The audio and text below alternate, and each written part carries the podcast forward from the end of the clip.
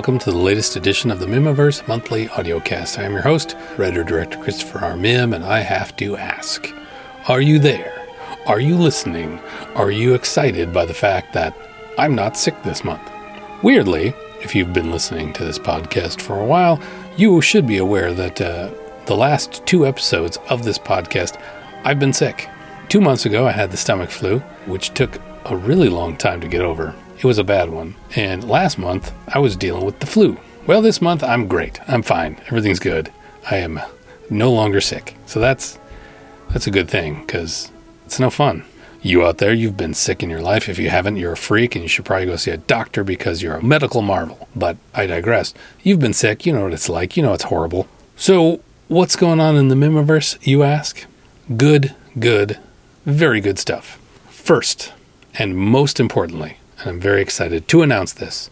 Last Wednesday, so just a few days ago, I finished the rough draft edit of The Phantom Lake Kids in The Beast Walks Among Us. This is by far the fastest I have ever written and filmed and finished editing a movie ever. Now, that is not a bad thing. That's not like a negative, like, oh, he rushed through this. I didn't. This one just came together the idea took root, and from there, boom, wrote a script that just came out. I mean, it was there was no difficulty in it, and and and a lot of the actors in the film actually helped a lot. The actors being my kids and wife and all that. It just came together very quickly, and within two months of writing it, I started writing it in March of this year. We started shooting at the end of May, and we shot all through the summer and finished it the weekend of Labor Day. I actually think we started the weekend of Memorial Day and then finished it the weekend of Labor Day, shooting it. And during that time, I was editing, and I finished editing less than a week ago. I don't have the credits in there. I don't have the opening or closing credits, but those don't take very long.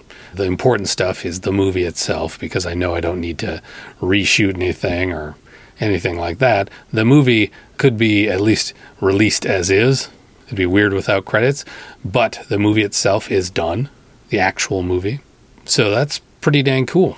I had to render it, do a full uncompressed render of the the film and if you're wondering what is a render, when you film things digitally or you edit things digitally, you have to take all that footage and you put it all together in a program. I use a program called Vegas, which is a video editing program. And once you do that, once you edit it all together, you have to render it all down to a single file, that single file being the movie. And it's just combining all the elements of the sound and the special effects and the edits and titles and all that stuff. You just edit it all together and then you render it down to one file. And that is the movie file, that is the master file.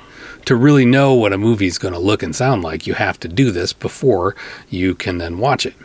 The thing is, is that these movies, being as long as they are, it takes a really long time to to do a, f- a final render or a, at least a render of this point because what I do is I make uncompressed master files. You know, basically they they will never look any better than that. The problem is is that the files themselves are huge because often when you're doing things digitally there is some compression put in there to make sure that the video file, the computer file, isn't too large so that the computers themselves can handle the processing that it takes to watch it.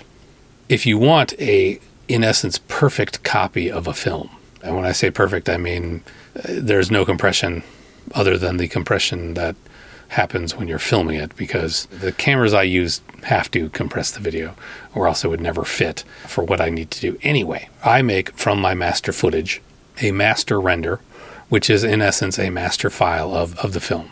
Again, it is uncompressed. So every single frame has every little bit of information, every little pixel. So what ends up happening is is that the files end up gigantic. A 90 minute movie would be usually about 5 or 600 gigabytes. They're big. And the thing is you can't actually watch them at least not with the equipment I have uncompressed as is. So I have to then render that into a compressed format that I can watch. This works out real nice because uh, from the compressed formats, that's what you're going to end up seeing. You're never going to see a master copy like this unless 20 years from now you can watch this master file uncompressed. And I'm sure in 20 years we'll have processors and computers that can handle it. Right now you can't. At least not anything I've come across. So anyway, I had to render the file and this is a master file from all these sub files, so there's a lot of processing that has to happen. Right now, the movie without credits is 74 minutes long. With credits, it's going to top out at probably about 78, 79, so close to 80 minutes, which is good. I don't want them to be too long, I don't want them to be too short. And this one is fun, and it definitely, everything I've seen up to this point, it's not going to feel like a 75 minute movie, honestly, because it moves very quickly. So, anyway, to render the entire thing to a master copy, from which I can then render it to a compressed copy that I can watch and look for errors and changes and stuff. And this is the process I'm at where it takes a good month to go through and and watch it a bunch and try and find errors and try to find things I like and things I don't like and adjustments and small tweaks here and there. And this takes, like I said, it takes about a month of watching it several times. And that's okay. This is this is how it goes. I started rendering it to the uncompressed master file on Wednesday night, and it took 52 hours of going nonstop. It takes a long time. The thing is, though, is that now that I have this master render without the credits, I can actually just render little parts as I make changes and then re render to the compressed file that I can watch so that if there's a scene that I want to make some changes in, I just can go in and make a change to that scene, re-render that to an uncompressed format, basically drop it in to the uncompressed file, and then re-render it to something I can watch. And once I have all that done, and I'm basically happy with the whole thing, then I will just do a full re render for the master file. And that will be the final master file from which your DVDs and Blu rays and every time you see it in theater will come from. I'm basically very far along in the uh, process because usually I'm at this point and I usually have like two months to go that I have to just finish the movie, get the DVD and Blu ray all authored, figure out the art, get the trailer together, all that stuff. I'm usually at that point with, like I said, about two months to go before the premiere. Here's the thing I'm not premiering this thing until mid April. So I am way ahead of the curve on this film, which means I have a little extra time to really tweak it into something perfect for what it's going to end up being. It may not be the best movie I've ever made, although I think it is one of the best movies I've ever made. And it's just funny and entertaining, and everyone does a great job. And I just really like it. I'm very excited. So the movie itself is, is basically done. There are still things that need to be done. We still need credits. We still need other stuff. There's going to be tweaks. But if I had to, I could screen this tomorrow publicly and probably release it and still be perfectly fine with it. Because I've seen most of the little parts. As soon as I'm done recording this, I get to watch the entire thing from beginning to end without little gaps because there were still some gaps in there that I was working on. So this is cool. Movie is is is done. That means you're kind of running out of time to get your name in the credits. But it's a sure thing. the movie's done. So if you want to get your name in the credits, you should contribute at phantomlakekids.com, sainteuphoria.com slash beast.html. Contribute, because the movie being edited doesn't mean the movie's done. There's still other stuff that has to be done. I have to put together the credit sequences, which takes time. And time is money, as you know. But there's also other things that now happen as I'm in the sort of post post production stage. I need to cut a trailer. I need to get the art together. I need posters and promotional materials, and I gotta get those printed, and I need to get DVDs and Blu-rays made, and all this stuff costs money. So, yeah, I still need money to to finish this movie up and release it. This is movie 15. I want to go big. I want to do something cool. Starting first with, and I think I, I will announce this now. We haven't done an official night before the thing party since I think Danny Johnson Saves the World that we actually had a full on party. We've been doing little dinners beforehand, but because again, this was a, a, a kids movie, you know, starring all the the teenagers and kids, and it's a walk through the Mihmiverse. You know, there's a lot of characters and actors and stuff coming from other movies that I want to do something a little bigger. So I want to do another night before the thing. And if you don't know what the hell I'm talking about when I say night before the thing, back when we released the Giant Spider, I believe we did a we did a party, and maybe it was a late night double feature, one of the two. We did a party where we did a little night before get together that people paid for, and they got dinner and, and I didn't like make any money off it or anything. We just broke even, but the idea was that we were throwing a party that would celebrate it and the actors showed up and we had an Elvis impersonator and it was it was really cool. We threw a party. We did a live recording of the old Mihmiverse Bonfire podcast. We played some games. We we did trivia. We just we had a good time celebrating finishing the movie and releasing it. And the idea was that we had these people coming in from out of town, so we wanted to give them something to do the night before. We had a lot of fun. And we did it again with Danny Johnson Saves the World, and we because that was like the kid movie, and all the kids in it were little, because this was 2015, so five years ago. We did a kid party, and by that I mean we we had a pizza party, and we we played ridiculous games like musical chairs, which if you've gone to uh, any of these events, uh, we've we've thrown since then. Musical chairs has become a very competitive, ridiculous thing we do at a lot of these parties, even to the point that we give out like full on homemade trophies. Uh, so it's cutthroat. But that started in 2015 when we did that. We did a bunch of we in essence we were trying to throw a, a kid's birthday party for adults but also kids, like a family thing. And we had a lot of fun. But what happened was is that um, times and money being what they are sometimes, it kind of fell by the wayside with Weresquito. And I think some of that too was just the solemnness of that film. It didn't seem right to have a musical chairs party the night before or something. So we just did dinner and that sort of persisted ever since. But we've been asked often when we're going to do another night before the thing. And I think with this one, it's appropriate. I think we should do it. And I think I'm going to do it. The only thing that would make it difficult would be if we just don't have the money. That said, people pay to go to it. And as long as we reach a certain level of people paying, it was like 10 or 15 bucks and you get dinner, right? And cake usually, and chips and popcorn. And, you know, it's fun. It usually paid for itself.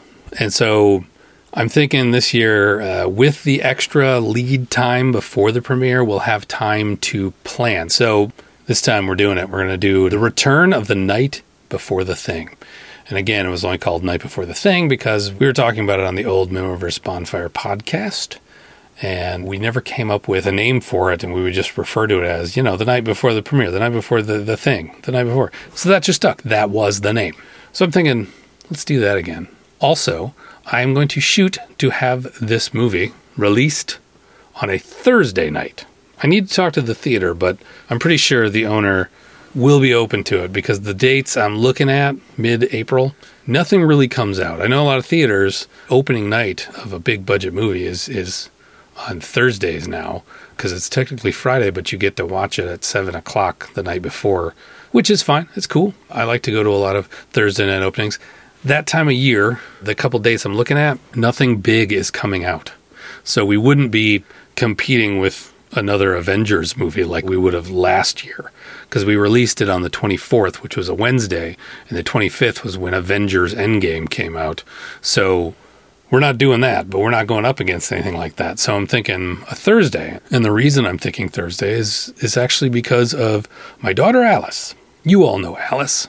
She's uh, been in several movies, most notably as Hope in Guns of the Apocalypse. Well, she has a major role in this one.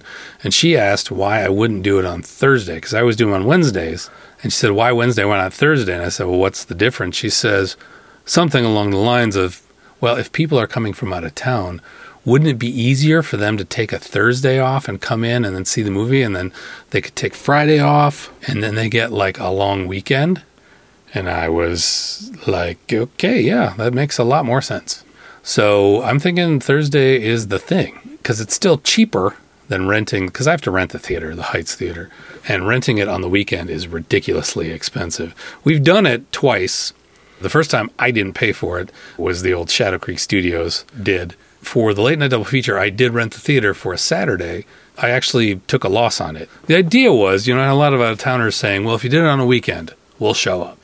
The funny thing is, more out of towners showed up, but more locals stayed home because it was the weekend. So, being that the theater now has half the number of seats it used to have, and we've never had any real problems doing it during the week, I'm just going to keep it in the middle of the week, but try and kick it forward a day to, would that be backward? I don't know. Forward, backward? Kick it a day to Thursday. Maybe instead of doing the night before the thing, maybe we'll do, and, and I'm just spitballing, and this just came to me now is maybe we'll do a, a party on Friday, right? So if you're going to come on Thursday to see the the movie, maybe Friday night we do the party. We do a little post get together where we we have some fun and we celebrate the release. Maybe that's a better idea. I'll run that by the uh, the brain trust here. And when I say the brain trust, I just mean my kids and see what they think because that might be kind of fun. Because if you're coming in on Thursday, why not just spend the weekend? And if you're going to spend the weekend, we can do fun stuff. We can have a party on Friday night. Maybe we do something on Saturday. Maybe we go somewhere. I don't know. The point is, the movie's done and I'm about to watch it, and I'm very excited because I know everything I've seen, and I've seen it all individually. I know each scene works. I know how each scene plays. I'm just excited to finally see it all together. The Phantom Lake Kids and The Beast Walks Among Us. Done. As for the other movie we're working on right now, That Which Lurks in the Dark, it's driving me a little nuts right now. I wrote that script first. I wrote that last November, so it's been a year since I wrote that script, and it's a really good script. It's very funny, and I like it. We were originally going to try and fit that in and then film the Phantom Lake Kids afterwards. But I was really pushing to get that one going, and I couldn't get the actors and everybody's schedules and all these things to, to mesh. We didn't have a monster. We didn't. We just we weren't ready. So I decided, you know what? Instead, I'm going to film Lake Kids first, which I like because then that's movie 15, and this is more appropriate for a a milestone movie like number 15. So I thought, well, that's fine. We'll just put off that which lurks in the dark till later. Well, originally we started talking about okay, when would we start shooting it? With everything going on, we finally agreed on a schedule, and we were supposed to start shooting next weekend. Most of the movie takes place inside, so shooting in the winter is no big deal. But there are a handful of scenes that are outside, and I don't want it to look like Guns of the Apocalypse. I don't want it to be a winter wasteland, which I live in Minnesota. It's a winter wasteland for half the dang year. Usually, beginning of December isn't that bad, and it's usually not super duper cold. Except this year, apparently. We have been getting socked with snow. Way more than I want for those scenes because it looks like, yeah, it just it doesn't look right. It's not what I want. I want it to be cold. I want you to be able to see breath, right? but I don't want it to be two feet of snow. And there's a scene that takes place in an open field, and the open field right now has like two feet of snow in it. So if we're filming out there, we're going to be miserable, and it's going to be crazy cold. Like we're talking probably 10 degrees when we had filmed because it's all at night. And so it just didn't work. And I started thinking about it. We don't need to rush to get it done. I'd rather do it right than rush and get something terrible. Plus, the plan is right now. I mean, I've talked about the idea of releasing two movies next year, and I'm still going to release two things next year. That's all I'm going to say about that for, well, I might say more, but nothing specific. I'm going to release two things next year. The major thing being The Phantom Lake Kids, but That Which Lurks in the Dark, I'm not even going to release until 2021. That will be the big movie for 2021. So there is no rush in getting it shot yesterday we have most of the the film scheduled out from January through early April. So there's really no problem in just tacking on these handful of scenes we were going to do in December at the end of April, which would actually be shortly after the premiere of Family Kids.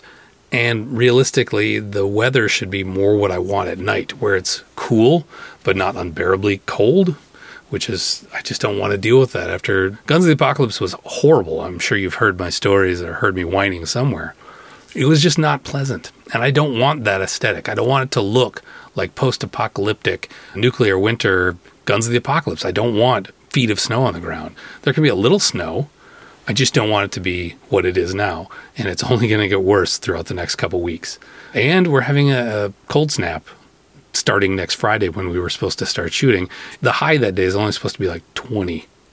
So when we shoot at night, it's going to be in single digits. Nope. So I pushed that off. And I'm actually I'm happy about that because then I can just focus on getting this movie perfect and the other thing I'm going to be working on.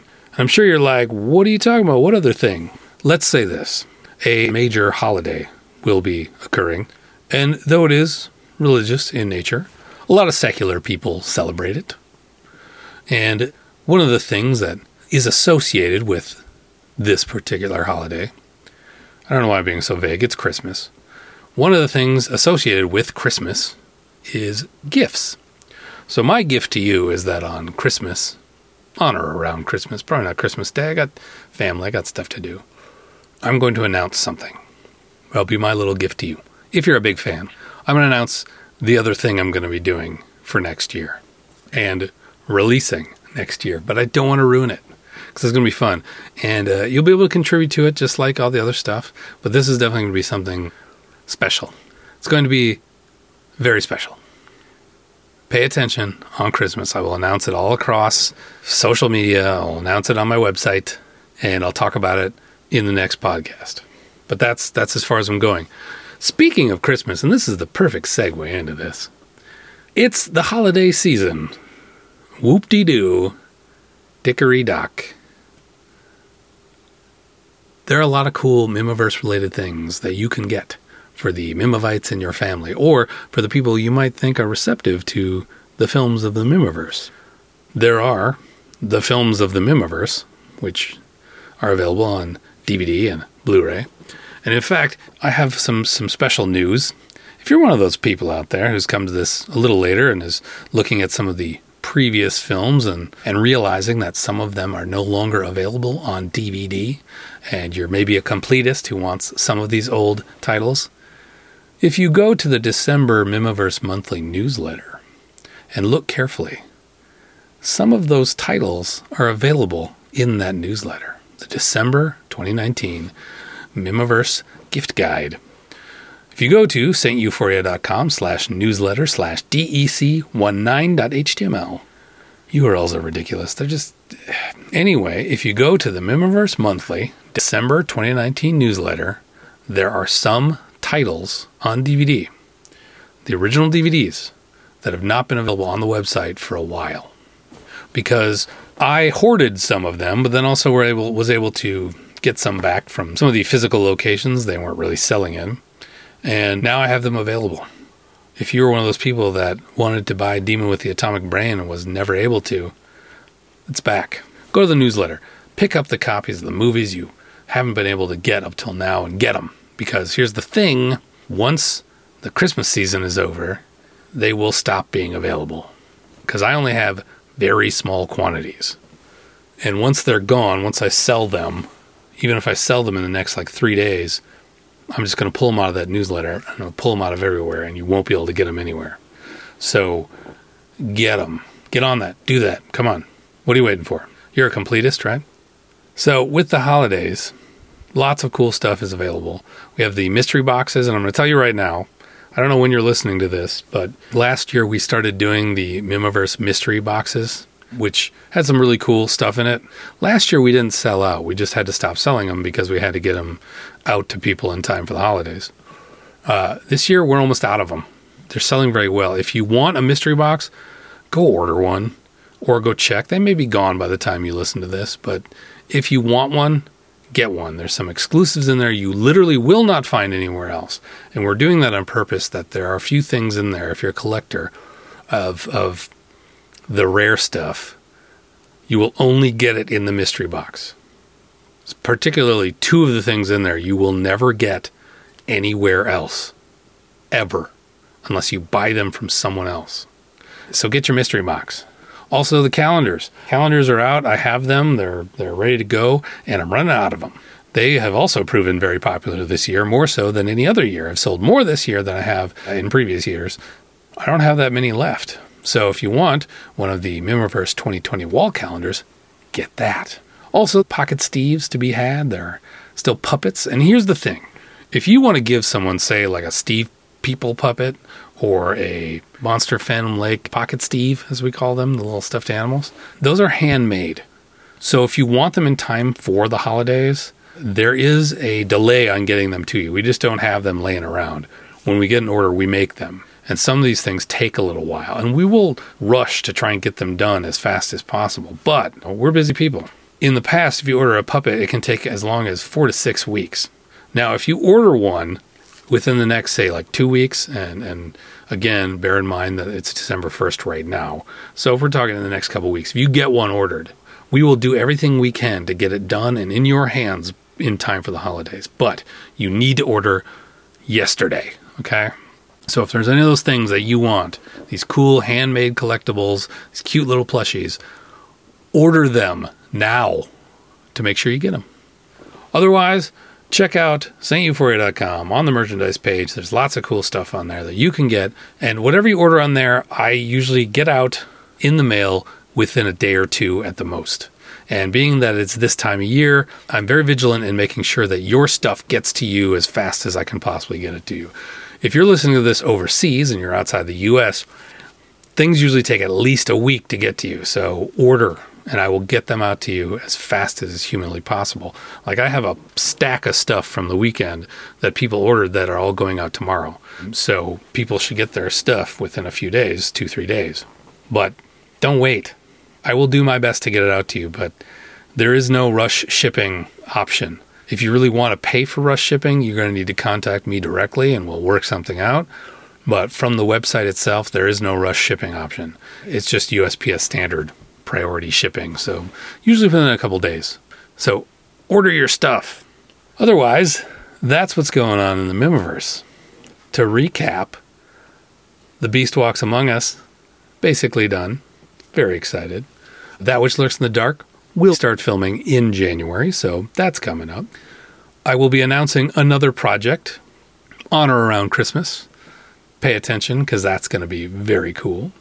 And there's lots of stuff that you should get for all the Mihmivites in your family and all your friends and stuff. I mean, here's the thing if you love these movies, and I love making them, I really do. I want to say this. I'm a little depressed lately, partially because I live on Mars. Minnesota is like there's no sun. I'm a night owl who lives in a in a in a area where the sun is setting by 4:15 p.m. Right, so I don't see a lot of the sun, and it sometimes gets to me. That's why I like to travel, uh, do a lot of stuff uh, in warmer climates this time of year just to get some sunlight. That said, I'm a little depressed because Amazon sucks, and I'm just going to say it. Amazon sucks.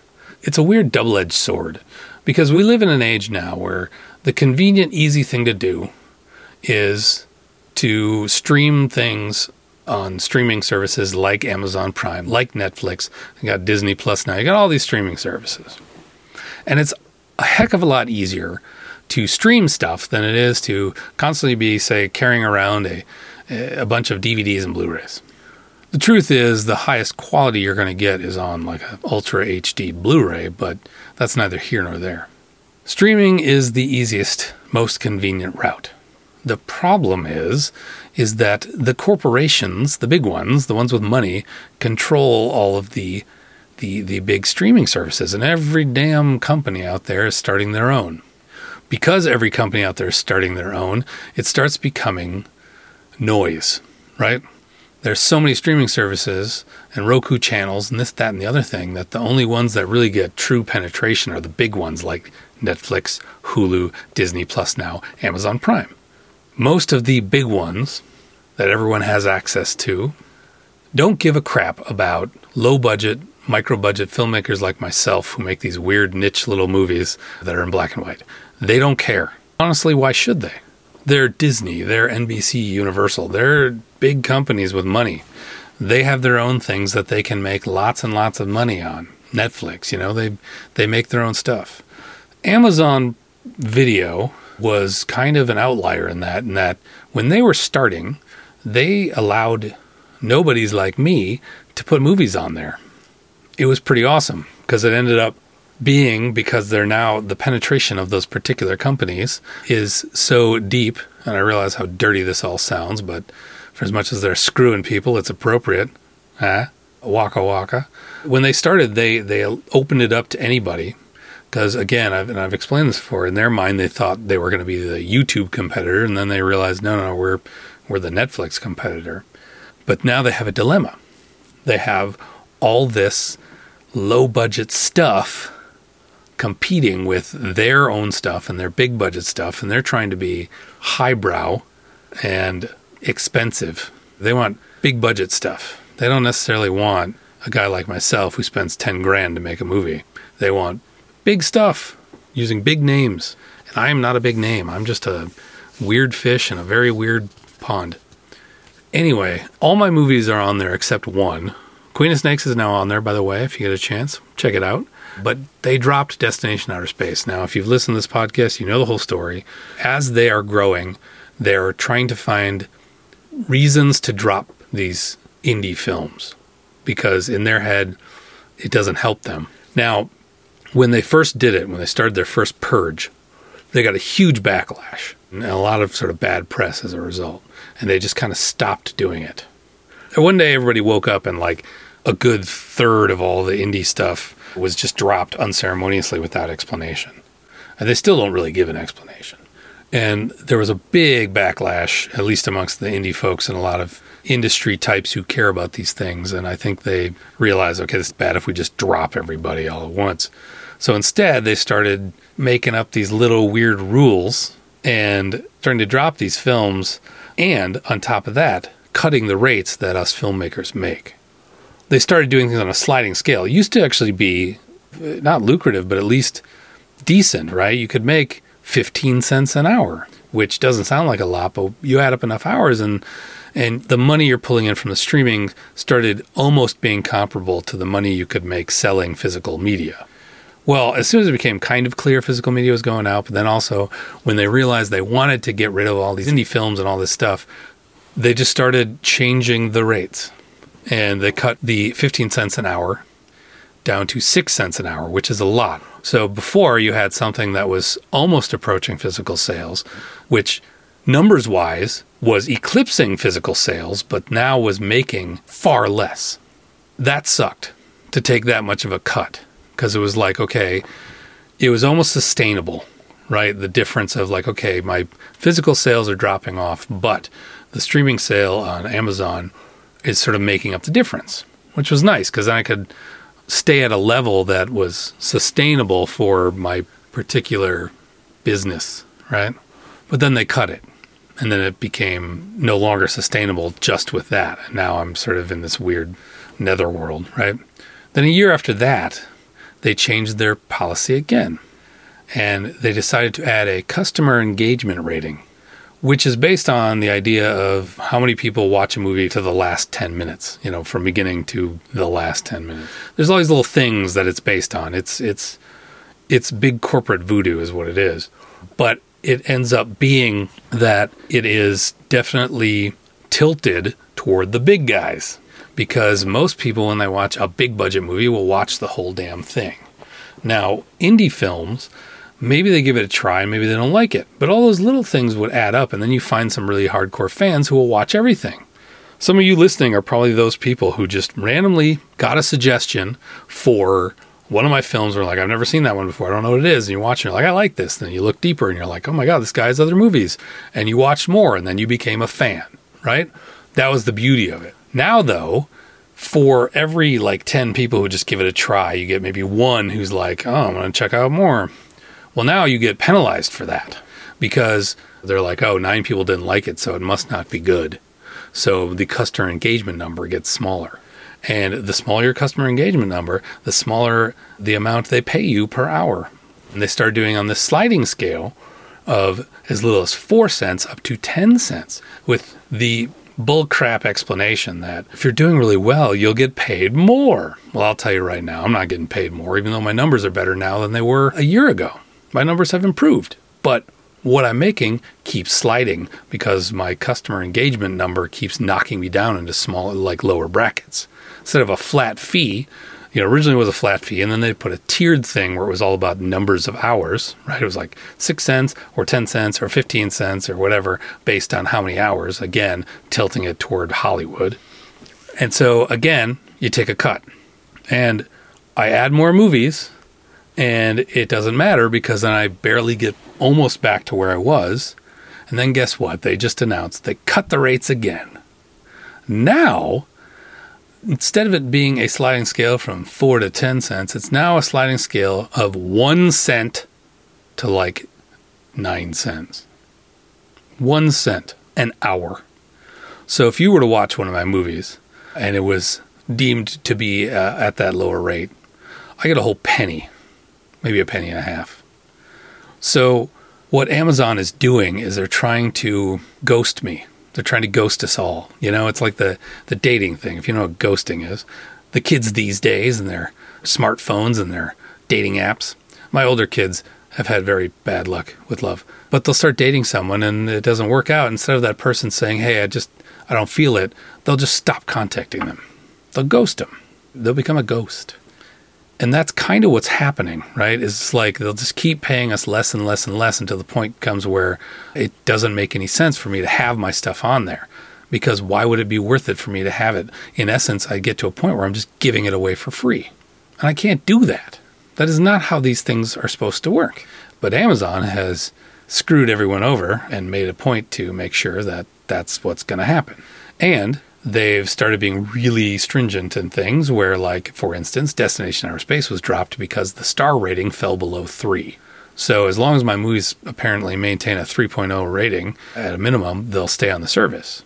But if one of these movies is making sense, like a cent for someone watching it, what the hell is the point? But therein lies the dilemma because all these other services don't want the movies because they have their own stuff. So the only way you get noticed is by being on one of these services. But being on this service, Amazon in particular, you're not making anything. So, how do I maintain? How do I continue to make movies? This is the dilemma because people don't necessarily buy physical media anymore. There are still the hardcore people that do. I still do. And the reasoning, and I always tell people this, is that streaming services are cool and convenient. Yes. But they control it then. So if they just decide, uh, we don't want this anymore, or they come up, they run into some sort of issue with the distributor or, or the, the company, that production company that made this movie, for instance, it just disappears. And guess what? You don't get to see it unless you own it. But even the thing is, if you own it, quote unquote, on a streaming service, you're just, you own a license to it, which is that you don't have to keep paying to rent it or whatever. But if they pull it, too bad. You never owned it, you just licensed it. Now, if you own a physical copy of it, the only way they're going to get it is they come into your house and take it. As far as I understand it, that is not legal. Although, companies being what they are, they have made it so that some of these newer releases, Blu rays and stuff, won't work without an internet connection. It's, in essence, you, again, you just own the license. It's stupid. And I get it. They're trying to control, they're trying to make money, they're trying to double dip people.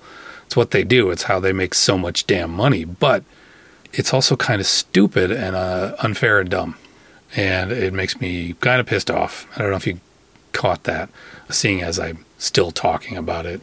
So, yeah, I'm in this very weird place where I have a lot of physical media sitting around in my warehouse, aka my garage, but I'm not selling as much of it, which is too bad. I still sell it, but not to not to everybody. And I, it's it's funny. I, I do a lot of events, and my physical media sales are dropping to the point where it's not even necessarily worth it for me to do events anymore, which also shoots me in the foot because the only way I can do events, especially if it's something like a convention that I have to pay for a table to go do it, and I have to pay to travel there, and I have to pay to get a room and all these things, you're talking usually between five and seven hundred dollars just for me to go to an event. Because I got to eat, I got to stay somewhere, I got to. There's a lot of money that goes into it. I mean, table rentals are you're talking three, four hundred dollars sometimes. So it means I got to make at least seven hundred dollars in sales to break even. And the truth is, most events, seven hundred dollars is, is about average. So a lot of times I'm breaking even, but a lot of times I'm not. Smaller events, I'm not going to make that much. And the problem is, is that now fewer people are buying physical media, so I have less stuff to sell to people. So it becomes less and less ideal for me to, to go to these events unless I am a guest and the convention is willing to, say, fly me somewhere or put me up somewhere or at least help out in some way. Um, you know, I've, I've done a, a, few events uh, where they'll take care of everything, and those are some of my favorite events because I can just go and I can schmooze with the fans and the friends, you know, and the out, out of town friends, and we can just have a good time. And I don't have to worry about constantly selling stuff, which can be stressful because I want to continue making movies, and I'm guessing you would probably like it if I continued to make movies based on the fact that you've made it this far into this protracted podcast episode. And a lot of people listening right now might even be a, a contributor yourself. And I, I appreciate that. I really do because it's getting to the point now where I think contributors are the only way that I continue to make movies. because the sales route is getting harder and harder. And so I'm going to have to look in the coming year in 2020 at ways to make money to continue to do this that maybe cut out the middleman a little bit and, you know, feed into people's desire for convenience. You may be listening to me like, I always buy physical media and I watch it on Amazon, so you get money both ways. And you, you're my favorite person. But going forward, it's just going to get fewer and fewer people are, are are buying physical media, and that's just the reality. So I have to find a new way to get my stuff out there. And that's just the way it is. That's reality. And I'm facing that. And that's okay. And I don't blame any of you. I'm not mad at any of you because I do the same thing. I tend to only buy very specific physical media. I used to buy tons of movies that I really didn't probably need to own, but that was the way, you know, I just I bought them because it was the thing I did. Now I'm very picky about what I buy. And I also will then watch it on streaming services to make sure that that person that I'm trying to support not only gets the money from the physical media sale, but then the ongoing two cents they're getting an hour from Amazon. You know what I mean? So it's a it's a weird time being an independent filmmaker because the the delivery method has gotten a little strange and is definitely in transition right now. And it's kind of sad, honestly, because 15 years ago when I started doing the Monster Phantom Lake, it really did feel a little like the Wild West. It felt like anything was possible because you could upturn the apple cart. You didn't need a distributor. You could make your own dang DVDs and sell them online or sell them on social media. And I guess there wasn't, wasn't social media, but you could sell them online at your website and you cut out Hollywood. And the word of mouth from my films is what allowed me to get to the point I'm at now was I was just selling things direct to people. And doing events and doing screenings and doing these things that people could show up and they could buy my movie or five of my movies and be like, this is really cool. And it really was knocking Hollywood for a loop. Maybe not me personally, but just everyone, so many filmmakers doing that. Well, now, of course, they found out a way to wrest control back because now they control all the big streaming services. They've used our wish for convenience against us. And it sucks. But it is what it is, and I'm going to make it work. The weird trade off, I think, actually works to your advantage if you're a fan, because the only way I can actually keep this going is through contributors. Then that means I have to make more stuff, like more and more stuff, more than more than I normally make. I have to put out more stuff to make sure that more people have the opportunity to contribute and help out. So in essence, I have to put out more things to get more contributions to keep it alive. I say bring it on. Challenge accepted. Let's do this. Okay, I've been talking long enough. I'm going to turn it over here now to Rich Chamberlain, another Kansas City Crypt. When we come back, I have a poem, and then we missed him last month, but he's back this month. Dr. Bob Tesla with another joke. Talk to you in a little bit. Take it away, Mr. Chamberlain. Hey everyone, this is Richard the Monster Movie Kid, and it's time for another edition, a special holiday edition of the Kansas City Crypt. And the film I'm covering this month is a film I think we all wish would have stayed in a crypt.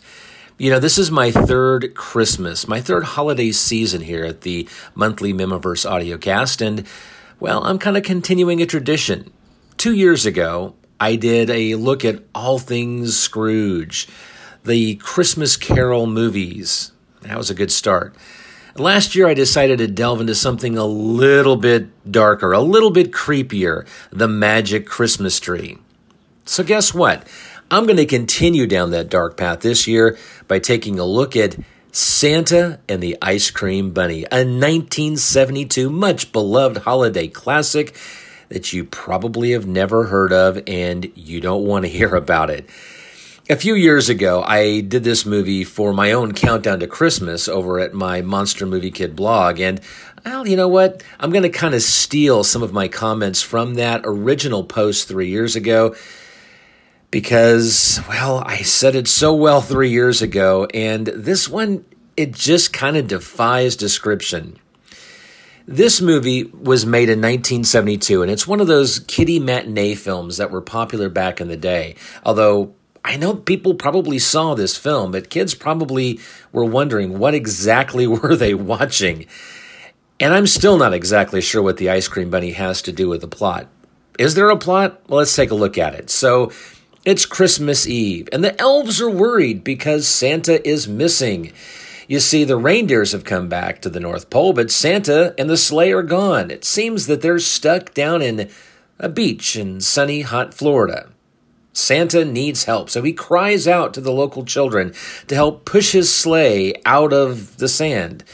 Yeah, there's a gorilla that happens to be involved in this. Don't ask me why. I don't think it's ever really explained. And in fact, there's a wide variety of livestock that's attempting to help Santa. Santa decides, well, he can't get out yet, so he's going to start telling them a story the story of Thumbelina. Now, apparently, there were two different versions of this movie made. There's another version that it featured a tale of uh, Jack and the Beanstalk. I've never seen that one. Maybe no prints exist. The version I saw had the tale of Thumbelina. And, you know, I gotta say that as far as Thumbelina goes, it's not a bad adaptation. It's just really kind of weird. And again, it's it's almost like a separate entity kind of placed into this film.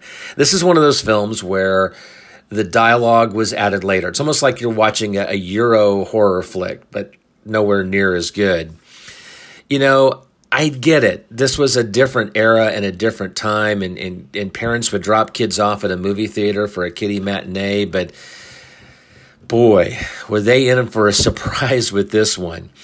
It is a really poorly made film that essentially takes this this children's group uh, production of Thumbelina and plants it into a pseudo holiday film.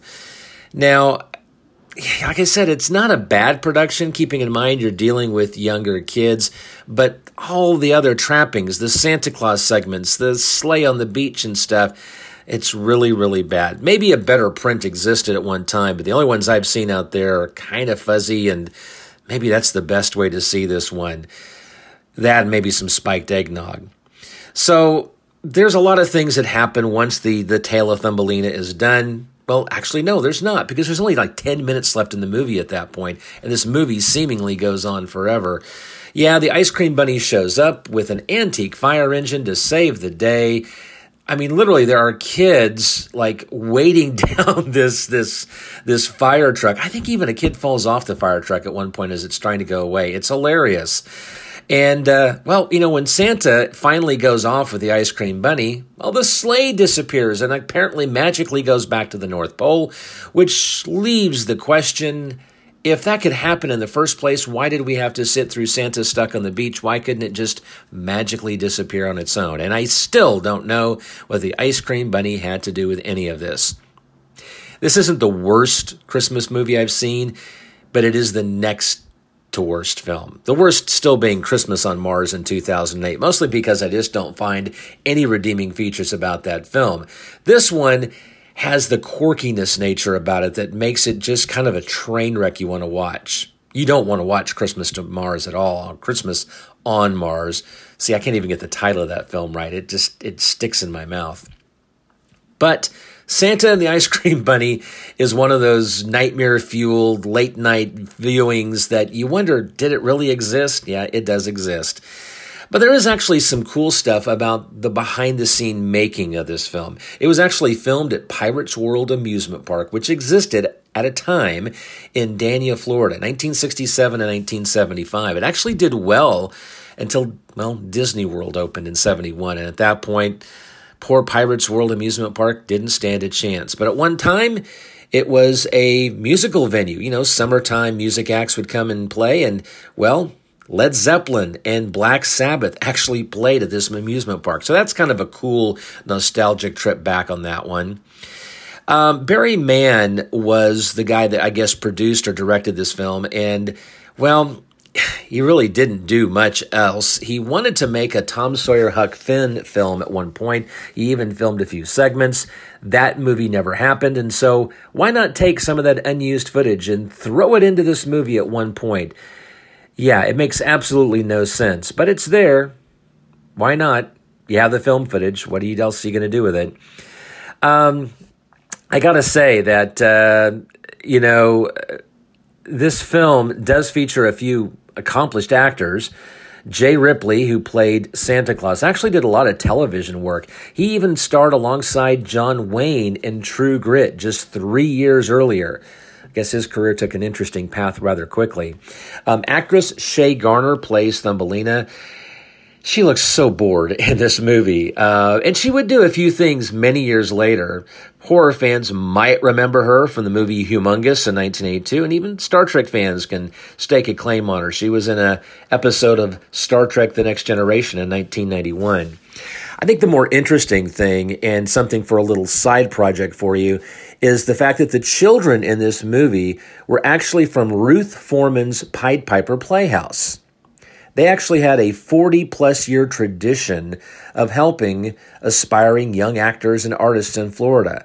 There's a few articles on the internet about this uh, this playhouse and this kind of a young repertoire of, of actors and kind of interesting, you know. Um, that was probably more interesting than the movie. Do some research on Ruth Forman's Pied Piper Playhouse. Kind of cool that it existed probably couldn't exist in this day and age, but it exist. It, it did exist at, at a much simpler time. And well, yep, she kind of was behind the production, or at least used in the production of this film. And uh, yeah, it kind of makes it interesting, I guess, when you're watching these kids. Yeah, they're they're not A-list actors, but they were aspiring actors. I don't think any of them probably did much, but it's kind of an interesting little side note. Do you want to add this movie to your DVD collection? No, you don't. However, there's versions out there. RiffTrax has a version, and that's probably the best way to watch it. I do have a clean copy of this film, but uh, I don't know if it exists on YouTube anymore. I do know that there's a copy on YouTube uh, with some commentary, and you know what? That's probably more entertaining than watching the film straight out. Nonetheless, I don't encourage that you buy this film. There's a probably 10,000 films you want to watch before this, or certainly that you want to pay for before this. But if it's a late Friday night in this holiday season, you have nothing better to do, get yourself some spiked eggnog and sit back and enjoy Santa and the Ice Cream Bunny. I would say tell him Monster Movie Kid sent you, but I'm not sure I want that credit. Nonetheless, check it out for yourself if you so desire.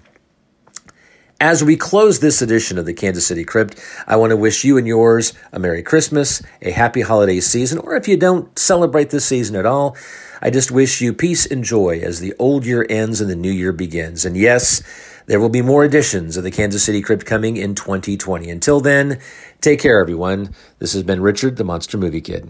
Thank you, Mr. Chamberlain. Okay, before I wrap up this month's episode, I want to read you a new poem I've written. Now, you are all aware that in addition to making films, I also write poetry that is so good and so I mean it it, it defies description of of how on another level it really is. And so every month I, I put together a piece of poetry that surely blows your mind to the point that you need a nap after you hear it. I've written something that I think is probably it's deep, it's existential, but accessible. I just I don't want to ruin it. It's it's something that that I'm just saying prepare yourself emotionally and mentally. This this may I cannot be I'm just going to say I cannot be held responsible for your physical and emotional and mental response to this piece of art I'm about to lay on you. If you're driving, maybe pull over if you're standing, maybe sit down. If you're sitting, maybe lay down. But good luck. This poem is called Meeping, and it goes something like this Gorble, dorble, feel the wind warble. Unger, chunger, stomach acids, hunger. Flicker, slicker, creaking goes the wicker. Beeping, meeping, belly man is sleeping. Dripping, clipping, heavy man is slipping. Deeper, steeper, give in to the creeper. Leaper, beeper, surrender to the reaper. Thank you. Wow. I might need a moment after that. I'm feeling a little lightheaded. Like, that may have like shifted us into a, a slightly altered reality. You know, like, like someone checked the spelling of Berenstain that's all I'm saying. Okay, before I go, as I always say, be good. But if you can't do that, be good at it. Remember, Phantom Lake kids, you can still contribute. That Which Lurks in the Dark. You can also contribute by going to sainteuphoria.com. Lots of cool stuff is happening. Buy stuff for the holidays. Make sure you get those orders in now, especially if it's something handmade and you want to get it in time for the holidays. Also, on or around Christmas, gonna announce something very cool. Watch my movies on Amazon. Give them a star rating, three stars or more. If you don't like it, don't rate it. Don't do anything. Just watch it all the way through, hate it, ignore it, leave it alone. Now, I'm going to turn it over to Dr. Bob Tesla of Midnight Monster Movies with Dr. Bob, and uh, I'll talk to you probably around Christmas, but also next month. Have a good one. it is I, Dr. Bob Tesla, with your Mihmiverse Joke of the Month. Since Derek Koch of Monster Kid Radio loves surf music so much, and he loves horror movies, I was thinking maybe he should create his own genre of movies about surfers that get picked off one by one. He could call it survival horror movies. We are currently in our off season of our show, so you can still see our monthly show if you're a member of our fan club, if you are one of the Midnight Monsters. Otherwise, we will be back in March with a mystery Vincent Price movie. Ooh, there's a lot of Vincent Price movies. Lots of good Vincent Price movies. And speaking of Vincent Price, we will be at RavenCon in April next year, where we will be showing two movies. We'll be showing The Giant Spider from Christopher R. Mihm and House of the Gorgon from Joshua Kennedy.